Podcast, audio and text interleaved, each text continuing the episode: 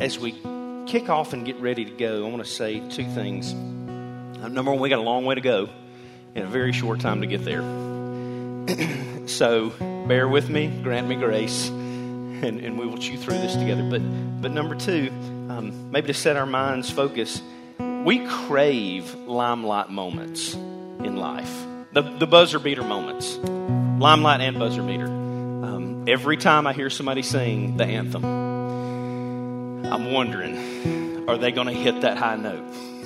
That's the moment. Like that's your moment to shine. And uh, this is just free, free tidbit. This doesn't cost you anything. Uh, nobody will ever beat Whitney Houston's version of the anthem. Just, she, nobody will beat Whitney.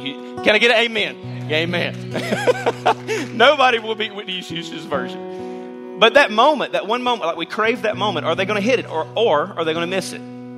If, if you grew up ever having shot backyard basketball, you have played this game. Three, two, one shot, right? And then if you miss it, you obviously, what happened? You got fouled.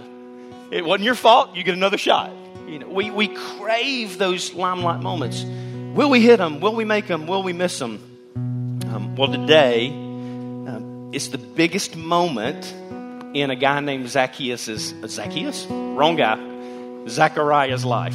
It's to be a rough day when I'm already going to Zacchaeus. um, it's the biggest moment in Zechariah's life, and, and we're to be asking the question: Is he to is he to miss it, or is he not? Let me give you a recap, and then we'll pray. Um, Luke is writing this orderly account, the single most orderly, investigated, and detailed account of Christ's life in all of the Bible. Um, the rest of the Gospels match in no way the, the account of de- the amount of detail that Luke put into this writing. Um, he's writing to a guy named Theophilus, who, again, I would argue is Paul's lawyer. That's a whole other story for another day. Doesn't matter. But the point is, he's writing this orderly account so that you, you and me, we can be certain that Jesus Christ was the fulfillment of the promised Messiah to come to inaugurate the plan of salvation and regeneration. We can be certain of that. That's why he's writing this book. And again, it's going to involve this guy named Zechariah.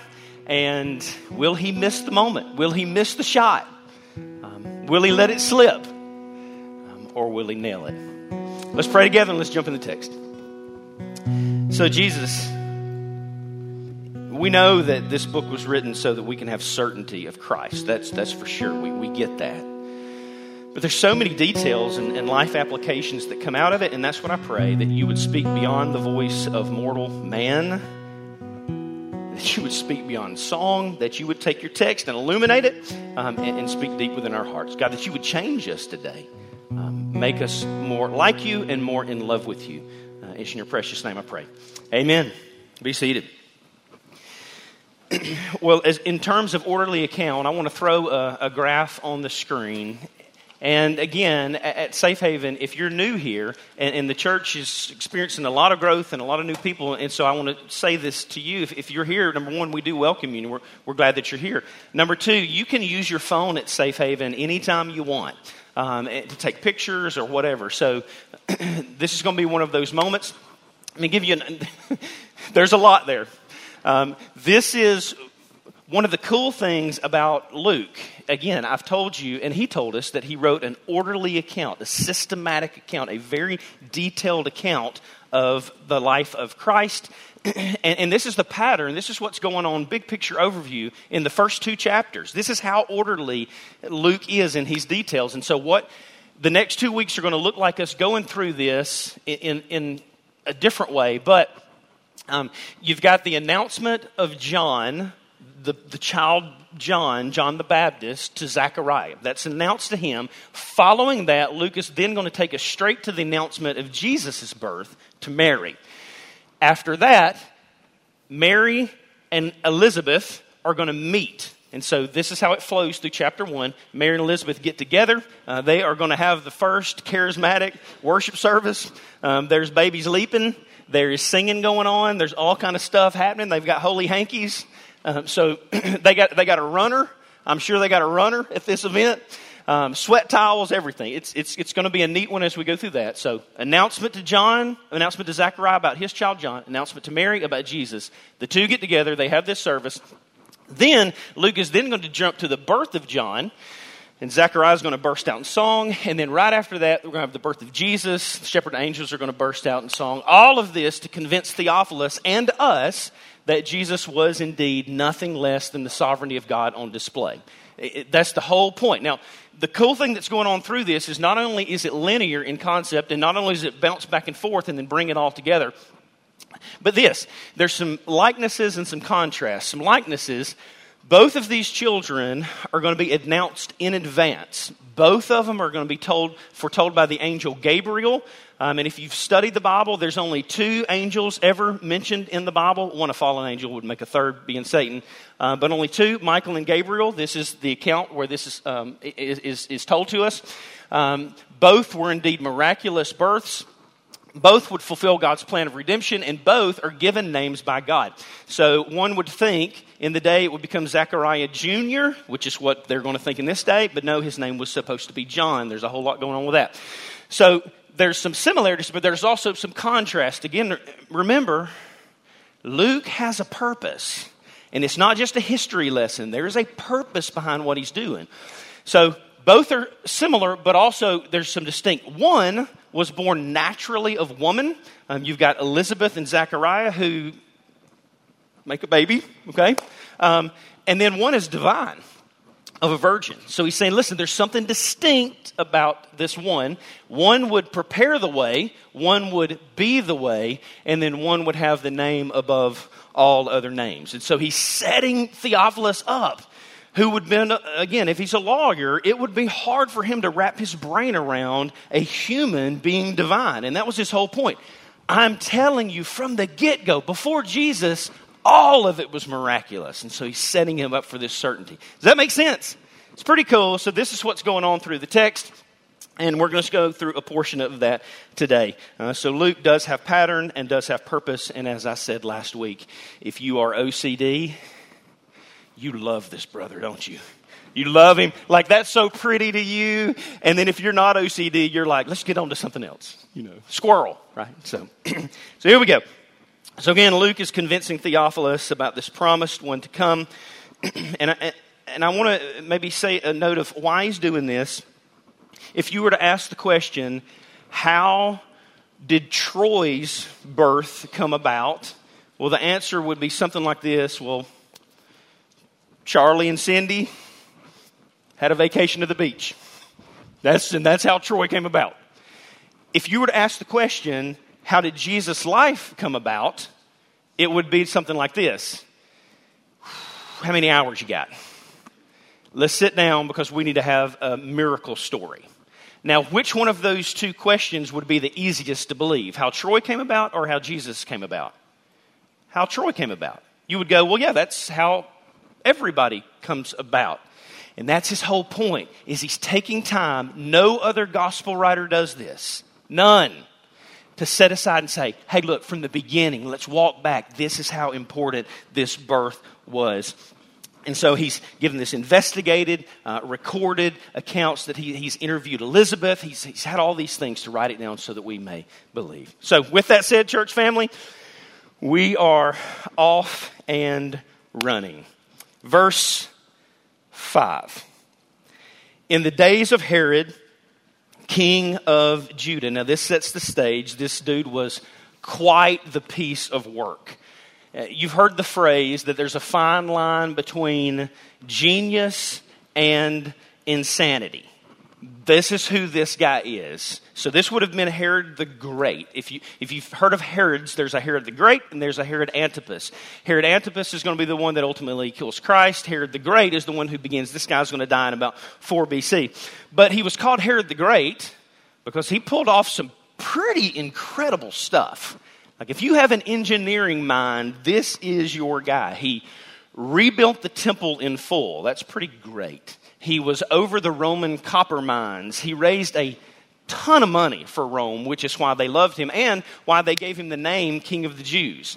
Now, Jesus ultimately is going to get the name King of the Jews, mocking him. King of the Jews actually was mocking Herod, but he was so um, sinister and, and so insecure that he took it. He owned it, but he was just a puppet king because Caesar was the real ruler. So he was just kind of under, he was just this puppet king. But here's some of the things he did, other than copper mines and all this kind of stuff. He was the president of the Olympic Games.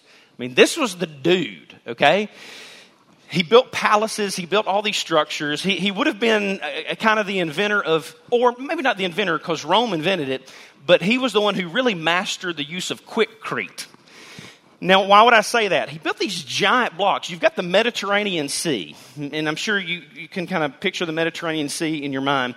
The Mediterranean Sea was, was Caesarea, was kind of where he lived, and built this palace. And so he made these big, giant blocks. Each one of the blocks had his name stamped on it because he was so crazy and such a narcissist. And he took these blocks and he built a port in the middle of the Mediterranean Sea. He built his own seawalls so that ships could come in and out to raise more money for him and for Rome. He was a mastermind. Not only that, and I just think this part of it's pretty cool, eh, cool and it's true. You can go look at it. He had his palace that overlooked this port, and then he took those rocks and he built a wall, a seawall, to build his own private pool. He built the first infinity pool. This pool sat right at the edge of the ocean, but with his blocks, he blocked the Mediterranean Sea from coming in. So you would go, oh, well, he also had the first saltwater pool. No. This dude pumped it out, made his own drywall, went up into the hills, built an aqueduct system to pump fresh water into his pool at his palace that sat right next to the Mediterranean Sea. That's a pretty smart cat, right? Yeah. I'm out there, I'd be out there, I'd dig a mud pit. You know, people were like, why did you dig a mud pit? I was, well, it's really a pool. You know, this, he built a pool. And it still remains to this day. Like right now, you're like, Troy, that, that, that can't be true. Google it. You can use your phone. Look at it. I'm telling you. This cat built a pool um, that was freshwater. So this is who he is. He's pretty great. But he is a royal nut job in the truest sense of nut job. And, and so he was an Edomite interestingly. So, for everyone who went through the book of Genesis with us two years ago, you remember Jacob and Esau? And Esau was then cursed, and he became the Edomites. Ultimately, all of this, the one who's going to stand against Christ, comes from Jacob and Esau back in the day. It's all interlinked. So he was an Edomite. He was a puppet king. He had 10 wives. Now, I want to say something about his family. Um, he loved his family so much that he had a favorite wife. And what did he do with her? Well, he murdered her because he got paranoid that she was against him. No reason to believe this, but she, he, he, he, murdered her anyway. Um, not only that, he had 14 kids. Three of his sons he killed. He killed his brother in law, he killed his mother in law, and he killed his grandfather in law, all because they were, in his mind, a threat to his security. He was ruled by insecurity. It drove this man, ultimate paranoia. So, now I say all that to say this. When he heard that the king of the Jews had been born, now you understand why he decreed that what should happen.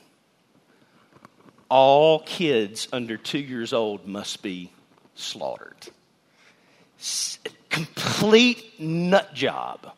So insecure that the thought of another king, even though he wasn't even really a king, even the thought of another king could be risen up, he said, wipe them all out. This is who this guy was. His friend Caesar Augustus, which we all know Caesar Augustus, said this about Herod the Great. He said, and I quote, I would rather be Herod's pig than Herod's son. This is the time in which we, Luke is writing this message. And he does this on purpose because he's creating a contrast. Now let's look at the contrast. And in the days of Herod, king of Judah, there was a priest named Zechariah. Here we go.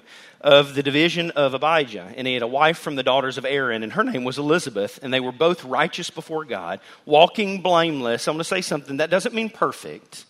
We're going to see that in just a second. This guy was not perfect, but they were pursuing the Lord in all the commandments and statutes of the Lord. But they had no child because Elizabeth was barren, and both were advanced in years. Now, I said everything that I said about Herod to set up the contrast, which is what Luke's doing. There's Herod the Great, and there is Zechariah and Elizabeth, the nobodies from nowhere. They're hillbillies, okay? So, and when I say hillbilly, I really do mean that. We'll get to this next week. When Mary goes to visit Elizabeth, it says that she went into the hill country. Think Zechariah is a priest, but a priest is not a, it's not a big deal. So if in your mind a priest is a big deal, it's, it's not a big deal. There were thousands of them. Okay, he was just a he was a preacher, and not, not only that, he, he wasn't like a, a big priest preacher. He was in a 25 person hillbilly hick town, almost like he was in the middle of Northport, Alabama on Larry Lake Road, okay? I mean, he was out there. He, he, wasn't, he, wasn't, he wasn't a big timer, right? So, but here's the contrast. In this time, you've got Herod the Great, and you've got Zechariah the hillbilly preacher, who was one part of 24 divisions of priests. And so every year, one section of those 24 divisions would go to the temple in Jerusalem. So for two weeks out of the year, one week in the spring, one week in the fall, they would go and they would serve their time and then they would go back home. And that's how the temple ran itself. So this is who he is. He's a nobody from nowhere, just kind of doing mundane things in the middle of um, Jerusalem.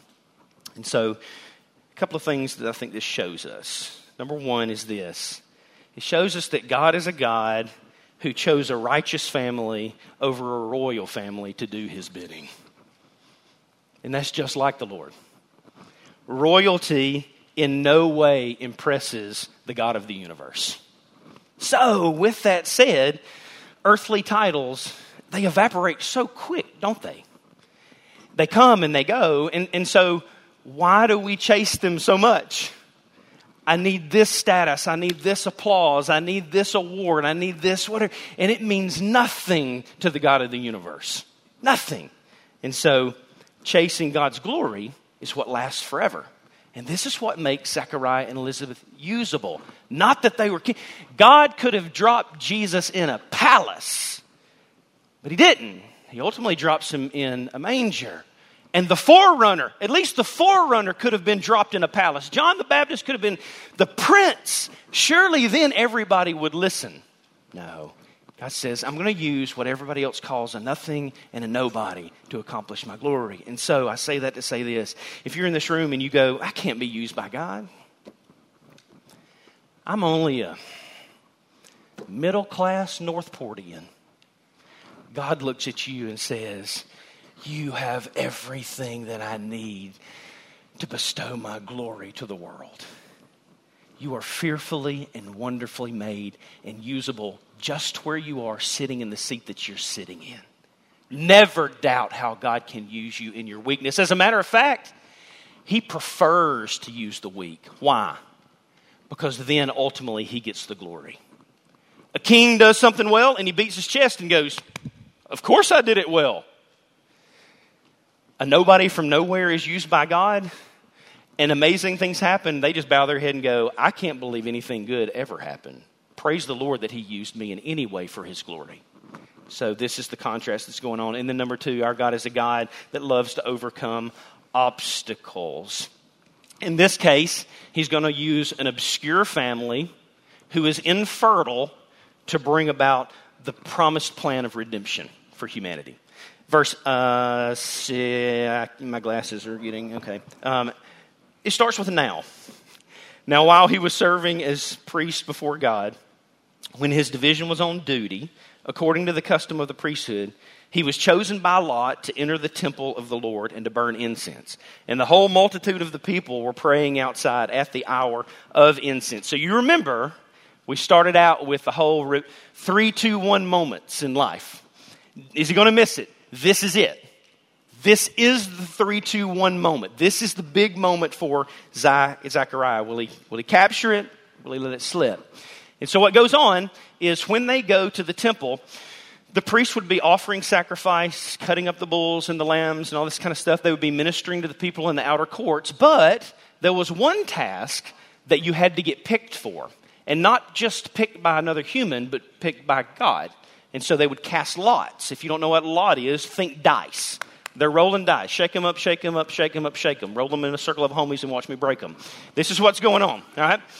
So they would roll the dice, and if the lot fell on you, then you got picked. But again, who did you get picked by? God Almighty.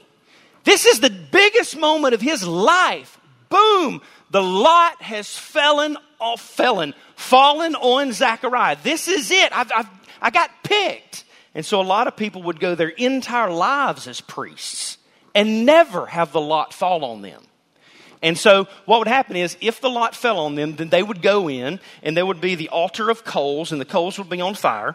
They didn't get to go into the Holy of Holies because that was reserved for who? The high priest, right? So again, he's just a lower priest. Only the high priest could go there. But this is as close as they could get. And so in that moment, they would go in with incense, frankincense, and myrrh, and they would drop it on those coals. And as it hit the coals, the smoke would begin to rise. So not only would the smoke rise, but it would also be a beautiful aroma. And this beautiful aroma would remind everybody that, hey, our prayers go up before the Lord when we're trusting in Him as a sweet aroma. The Lord is never tired of hearing your prayers. If you're in this room going, I don't know if the Lord wants to hear from me, if you're a child of His, He wants to hear from you. Lobs them up, boom, and that, that aroma and that, that smoke would go up. And so, He's picked for this moment, and in this moment, you're one shot. you're lobbing up prayers on behalf of the entire nation of Israel, but you're also lobbing up your own personal prayers. Again, you're not going to miss this shot if you had the chance to go into the Holy of Holies before the Lord, you're going to lob up everything you got, right? You're going to, you're going to give it your all. And so this is what's going on in this moment. And so the dice is rolled. He's got this highest honor, this most coveted thing. He's this run home and brag to everybody. The lot fell on me today. And, and, and so far, this has been the best day of this brother's year. Let's keep going. Verse 11. And in this moment, there appeared to him an angel of the Lord, standing on the right side of the altar of incense. And Zechariah was troubled when he saw him, and fear fell upon him. But the angel said to him, Do not be afraid, Zechariah, for your prayer has been heard, and your wife Elizabeth will bear you a son, and you shall call his name John. And you will have joy and gladness, and many will rejoice at his birth. For he will be great before the Lord and he must not drink wine or strong drink, and he'll be filled with the Holy Spirit even from his mother's womb. And he will turn many of the children of Israel to the Lord their God. And he will go before him in the spirit and power of Elijah to turn the hearts of the father to the children and the disobedient to the wisdom of the just to make ready for the Lord a people prepared. Forget the best day of his year. This has now become the best day of this brother's life. The lot has fallen. Will he miss this moment? What a fantastic, there's all kinds of things we see here. Now, I'm going to go ahead and say this. There's so much here. And I am going to unpack as much as I possibly can in the time allowed. And please give me grace because I'm going to miss a lot.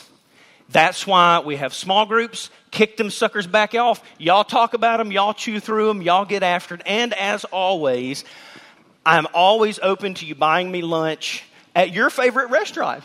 Be great. And we can talk about all these things. There's a lot going on here, and I'm going to try my best, but I'm telling you ahead, I'm going to miss some stuff. And, and, but I'll try to hit as much as I can. A couple of things that we see. Number one, well, we see this heavenly angel. And we should learn something about angels from this just in terms of application. Angels, oh, listen, listen to me, church. Angels are not cute and cuddly. They are not bouncing on clouds of toilet paper softness, right? They, they are not. You do not want a hug from an angel. You, you get the pictures of angels hugging you. Every single time an angel shows up in the Bible, people TT their britches. Okay? Every time. They're not these beautiful he is freaked out. So we learn a little bit about angels here, as is the case with every time an angel shows up. People get freaked out. Number two, we see the twofold content of Zechariah's prayer. If I've got one shot, I'm asking for the best thing I can. I'm asking, I am, y'all know what I'm asking for. I am asking for a Mastercraft, Eddie. I sure am. And I don't, I'm not asking for 2017. I want the 2023 that is $275,000. Lord God Almighty. Even the Lord will be like, nah, I ain't doing that. right? Yeah. If I'm lobbing up one request, I'm lobbing up the biggest thing I got. Zechariah, Elizabeth are barren.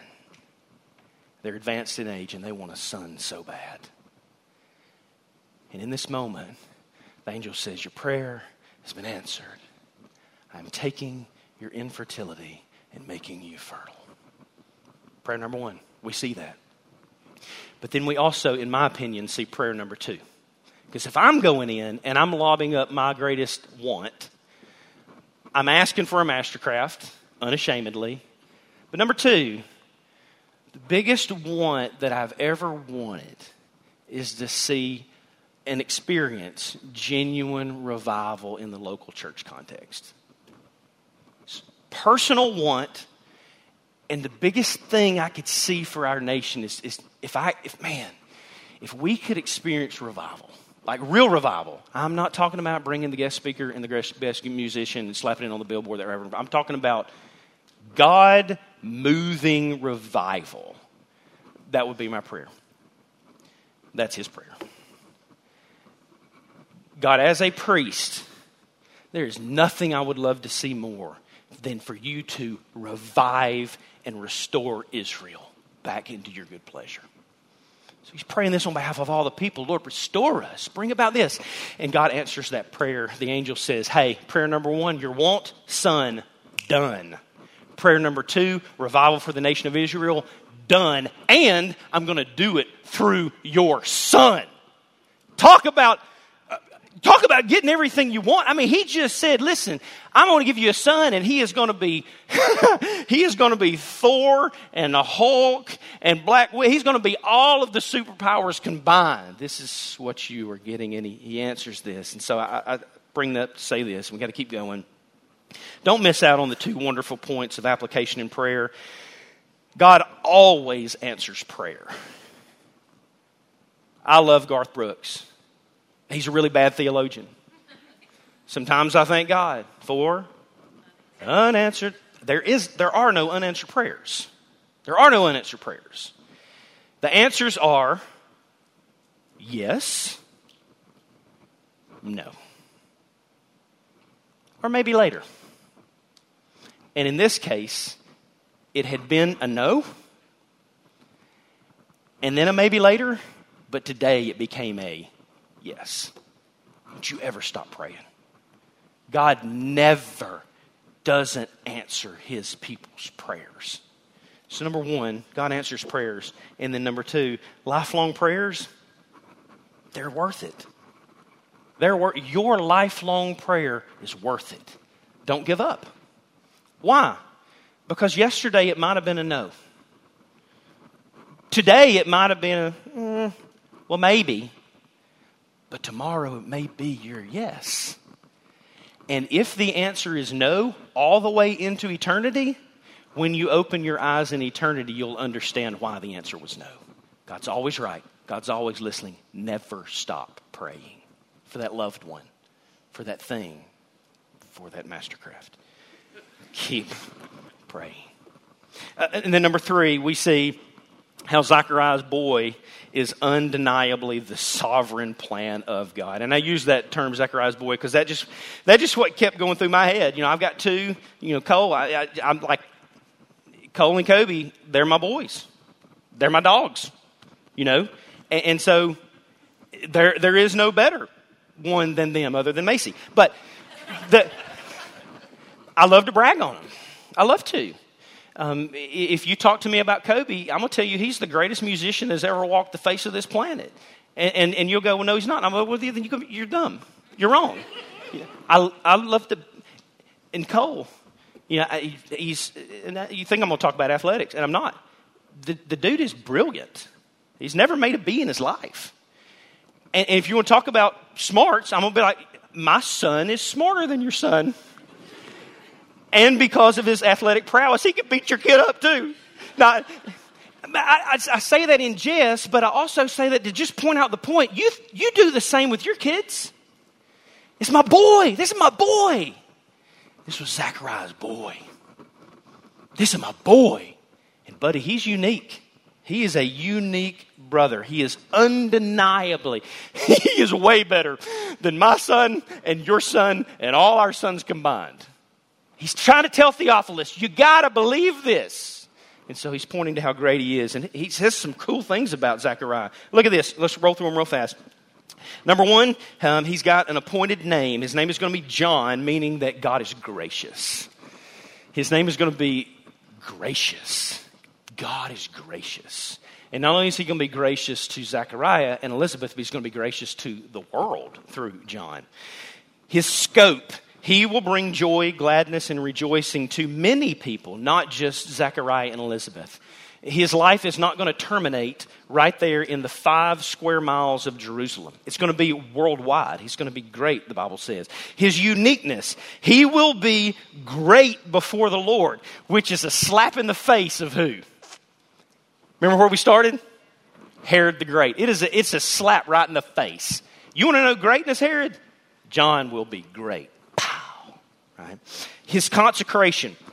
We see this in this Nazarite vow. The Nazarite vow, you, you read the part that said he, he shall not drink, he, he um, shall not touch wine, strong drink. You, you read all that, right? So I need to say a couple of things about that contextually. Um, so this is a Nazarite vow. It's usually a chosen vow. It's something that somebody takes on themselves. Uh, the nation of Israel did not prohibit the drinking of alcohol. Jesus drank alcohol. He was called a glutton and a drunkard, okay? You don't get called that if you don't drink fruit of the vine. And so the Nazarite vow was not only did you not drink wine, but you didn't drink grape juice, and more importantly, you didn't even eat grapes or raisins. This was the vow that they would take on themselves. And it was usually a chosen vow for a season, being this if I'm in a season of celebration, I'm going to take this Nazarite vow, thanking the Lord for what He's accomplished, and I'll fast during this time, and I won't do these things. And in this fasting, I'm going to say, Thank you, Lord, over and over and over for the lifetime of that vow that I took. Or it could not be celebration it could be seeking and or petition. So lord i need you to show up and so i'm fasting and i will not eat of the fruit of the vine drink of the fruit of the vine. I'll take this nazarite vow. And lord i'm begging you to do something. Does that make sense? So it was this nazarite vow that was a season either petition or celebrating. And not only would they not do that but they wouldn't cut their hair. Um, they wouldn't shave their beard. It was this moment and uh, john the baptist didn't choose this uniquely it was chosen for him from his mother's womb. So this dude grew up as a hairy, wild hippie. So if you're thinking, if you're, uh, um, if you're thinking of what he looks like, think of the guy on the side of the road that is screaming uh, with the crazy beard and all this kind of. Uh, think DC talk. Um, uh, man with the tat on his big fat belly, jiggle around like Mama Marmalade Jelly. You guys remember this song?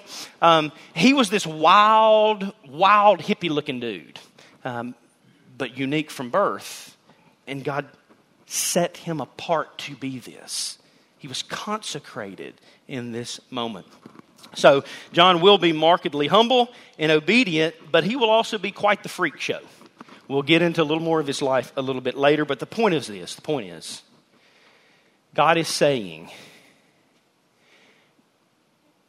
you can't make much of Christ and make much of yourself at the same time. And John's going to be different. It's not going to be a season, he's going to be set apart. And he is going to make much of Christ over and over and over for his life. So, this is unique about him. And then also, I'd say this is this is just me, but I do think it's important to throw these things in there. And I don't say this politically; I say this biblically. I am, and SHC is unashamedly pro-life, unashamedly. And the reason for that, again, is not political. There are people all over the political spectrum within Safe Haven, and I'm the most apolitical person probably in this room. I could care less about politics. But I am pro life biblically, and this is a fantastic place. Why? Because God placed the Holy Spirit in the womb on a person, not a lump of cells. John the Baptist was personhood in the womb. And we have no right to murder what God calls a person. I think this text screams of this. In the womb, John was formed, John was named, John was chosen, and John was filled by the Spirit of God. I think this is a great place. So here's what I beg of you. If you're there, if, if, you're, if you're pro life, hey, this is a great place to rejoice that our God has made people in the womb and made people. And then also, if you're like, ah, I'm just, I'm not there, I'm begging you to consider this passage. Consider God's design of personhood and God's calling, naming, decreeing, and more importantly, filling with the Holy Spirit the person of John in his mother's womb. That's how important this is to the Lord. I think that's a good point of application. And then another one, I, I would say this, and I'm gonna be quick here because man, I could, I could, I know some of you are ready for it, and I'm not gonna stay on it long, but some of you want me to stay on it long, and we could write a whole book on it long. Um, but John the Baptist did not seek after God. God sought after him. He was in the womb. He, in no way, and so I say that to say, our brother Luke is reformed. he is reformed. And so he did, John the Baptist did not reach an age of accountability. He did not reach a knowledge. He did not walk the aisle. He did not speak in tongues. You know what he did? He existed. That's all this brother did. And so my point is this God gets the glory in salvation for everybody in this room. He's the one that draws. He drew John from his mother's womb. And so none of us will ever beat our chests going, I sure am glad that I worked my way up to you. Everybody that's saved will bow before the Lord and say, Thank you for opening my eyes to see your grace and mercy. Thank you. So, a couple of comforting thoughts on the sovereignty of God in regeneration. And I know, again, I know we've got in this room, we've got Arminians in this room. We've got, we've got a Molinist in this room. I won't point him out, we got a Molinist in this room. And then we've got a lot of people who are like, what is Arminian and what is Molinist? And where do I hit the exit door? Because what are we talking about? Go back to talking about vacation on the beach, Troy, right?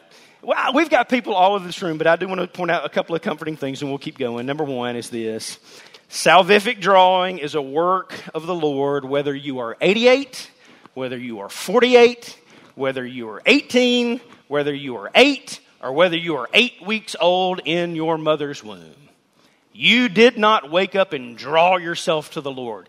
He overcame your resistance and opened your eyes to see His majesty. He gets the glory in all salvation. Can God regenerate a child? That is aborted, that dies young, or is mentally handicapped and unable to come to a personal response to the grace of Jesus. And I would say, according to this passage, and other tons of other passages, this is just our passage for the day. Absolutely. Not only is he more than capable, capable of doing that, I would argue that's exactly what he does in those instances. Why? Could he do otherwise? Yes, Madeline. But but would he do otherwise? And I don't think that fits with his character and nature. I think this is systematic in theology. In other words, I'd say this God can form a baby, name a baby, choose a baby, and fill the baby with the Holy Spirit in a womb. And even if the baby dies, he can then pick that baby up in his hands and be their father. Forget comforting. That is comforting. I just believe that's consistent theologically. And I think all other forms of belief fall short of that systematically in theology. Other people would disagree, but I would say this again, not only absolutely can God do this, but theologically, there is Reformed theology and then there is wrong theology.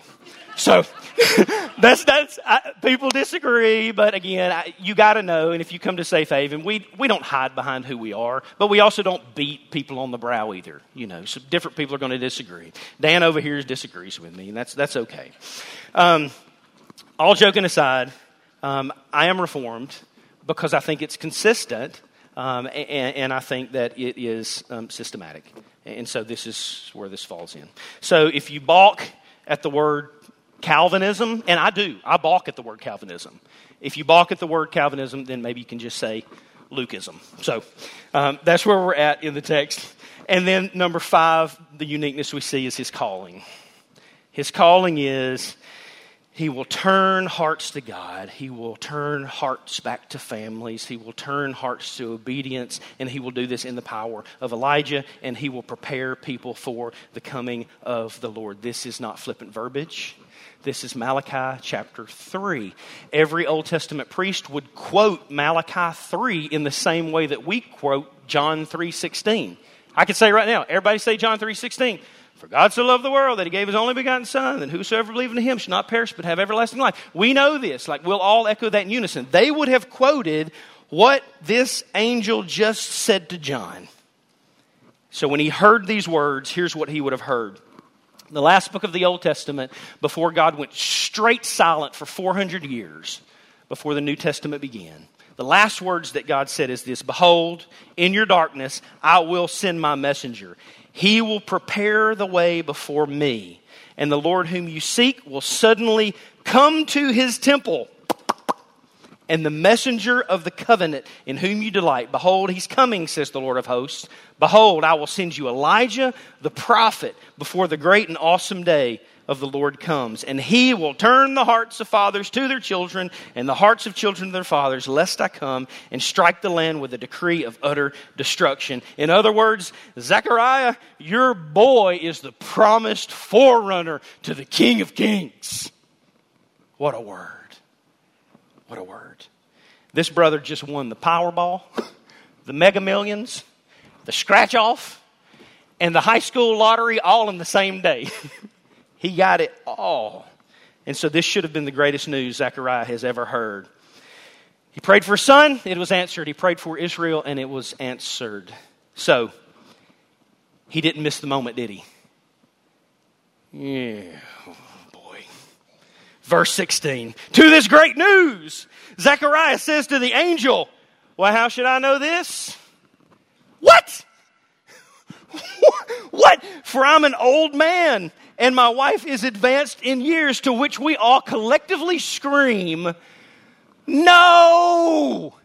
No, Zechariah, what are you doing? Are you crazy? This moment has come. Why on earth? Zechariah, he had a disease. And his disease was called being a man with a mouth. That was his disease. And every man in here, we all have the exact same disease. Ladies in the room who've got a man next to you, give me the amen. Yes, amen. It, this is his problem. Um, in the words of Run DMC, why not quote more rappers today? Um, he talked too much. Ha ha, he never shut up. This was, he just kept talking. And I do say that to joke and be fun, but I do like Adidas too. So um, before we mock him too hard, I wonder if we can identify. I wonder if we can identify. If we think about it, I wonder if we can identify with him. Have you ever been at the point in your prayer life where you you're praying to the Lord out of obedience because you know that's what you should do? But you look around at your circumstances and you go, I'm praying, God, but there's just no way.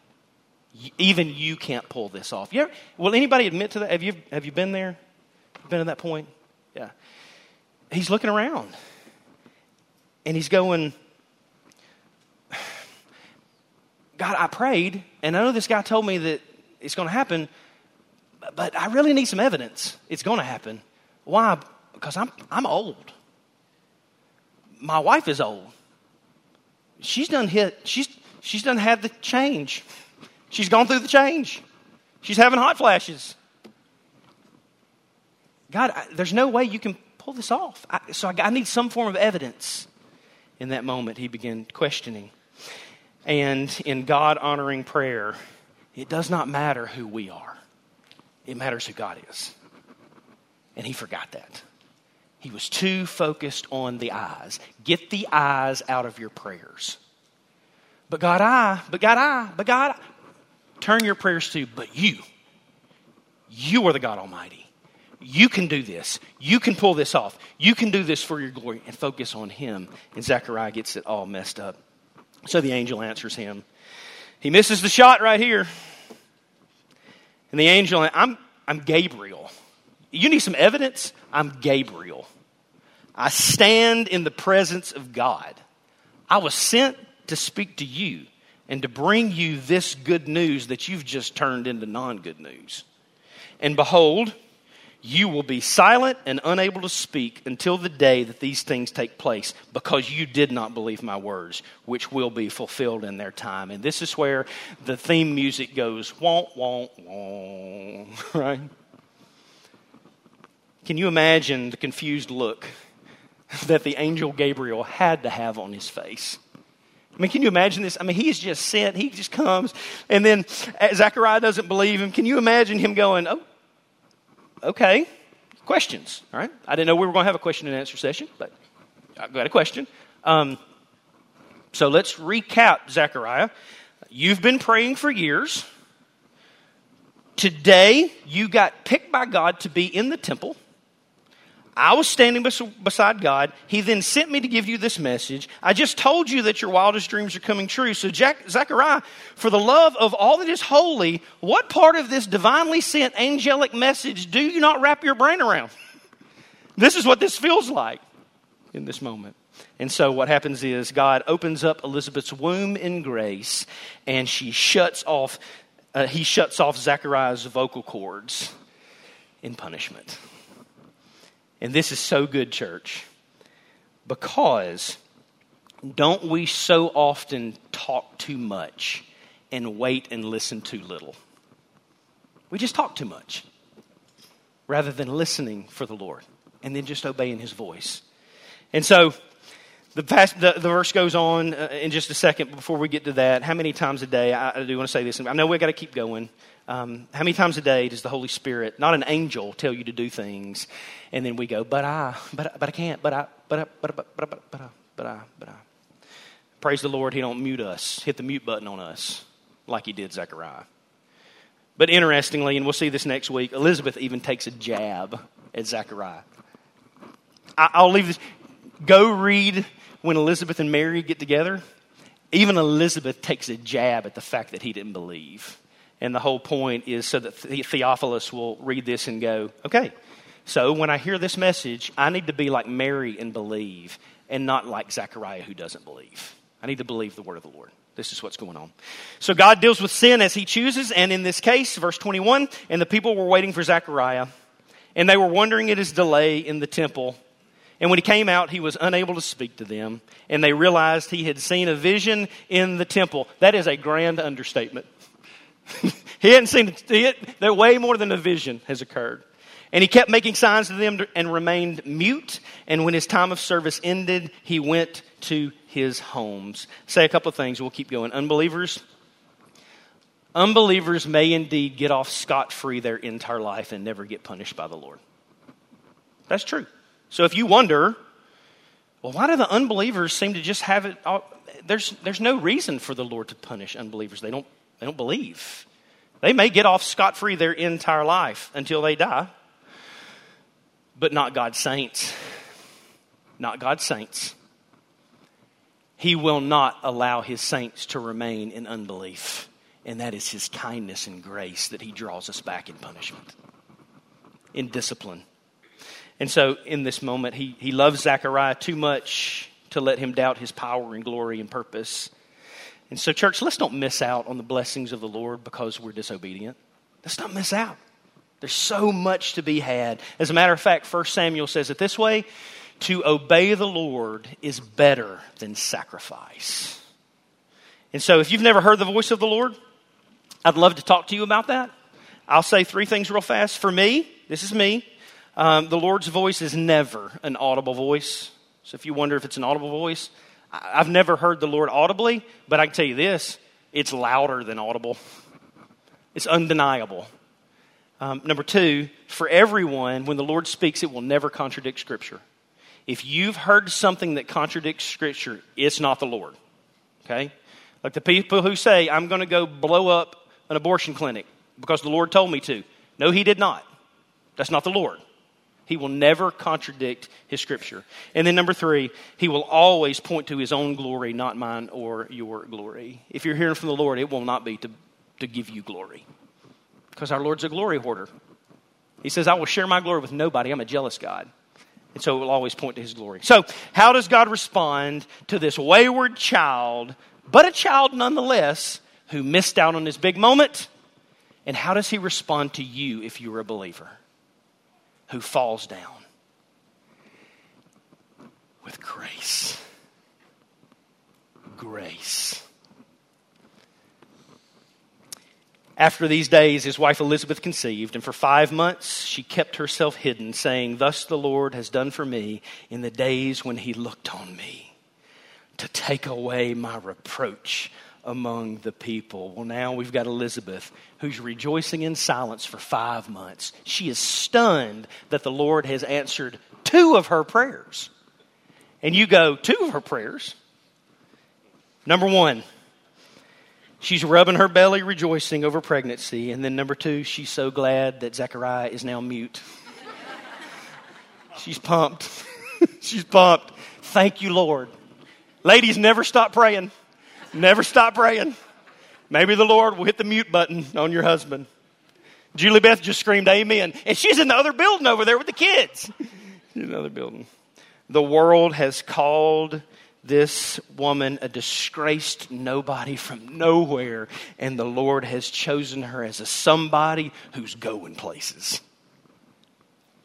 Let's wrap it up. And I do mean that. What happens?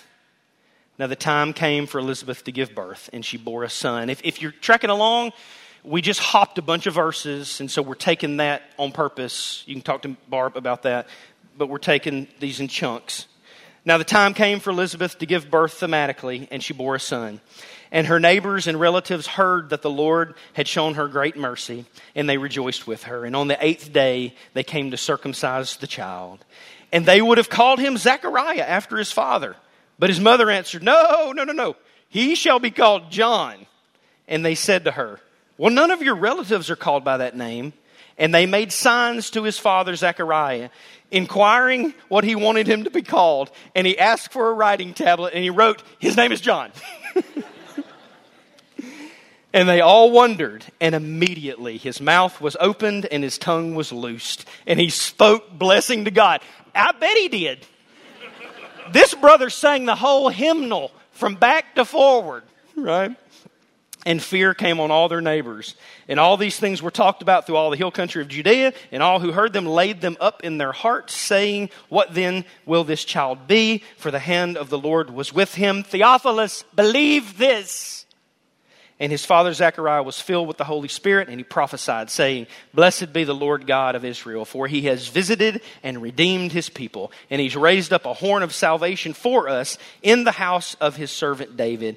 And as he spoke by the mouth of his prophets from old, that we should be saved from our enemies and from the hand of all who hate us, to show the mercy promised to our fathers and to remember his holy covenant, the oath that he swore to our fathers Abraham, to grant us that we, being delivered by the hand of our enemies, might serve him without fear, in holiness and righteousness before him all our days. And you, child, will be called the prophet of the Most High, for you will go before the Lord to prepare his ways, to give knowledge of salvation to his people and the forgiveness of their sins, because of the tender mercy of our God God, whereby the sunrise shall visit us from on high to give light to those who sit in darkness and in the shadow of death, to guide our feet in the way of peace. And the child grew and became strong in the spirit, and he was in the wilderness until the day of his public appearance to Israel.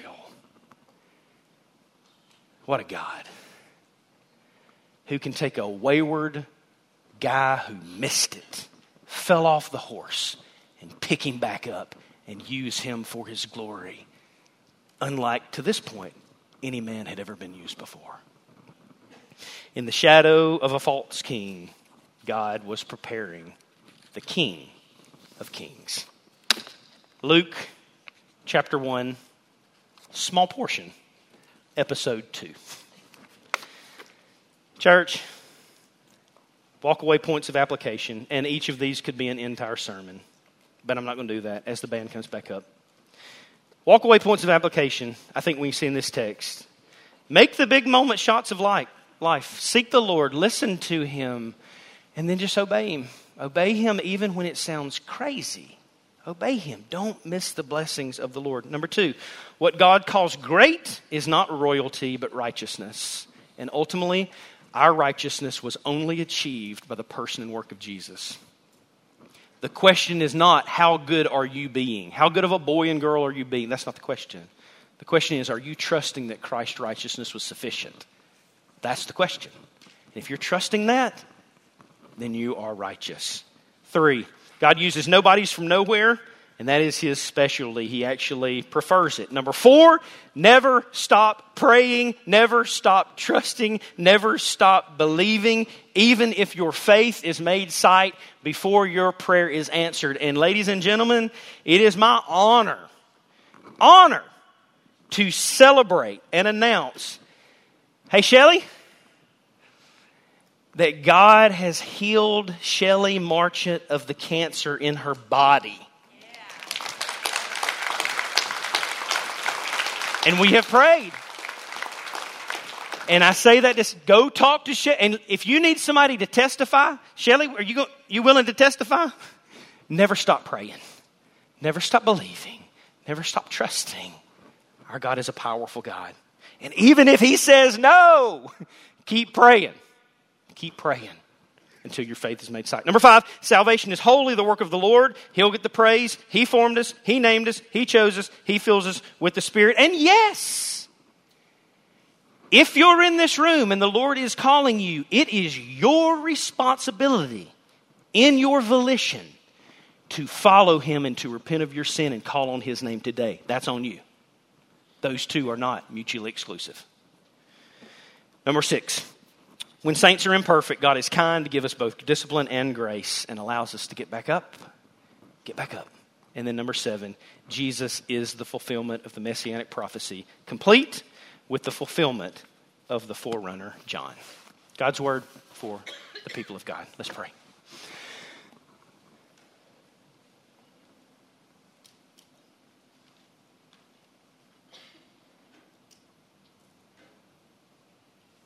What a text. Jesus, make much of yourself out of that text.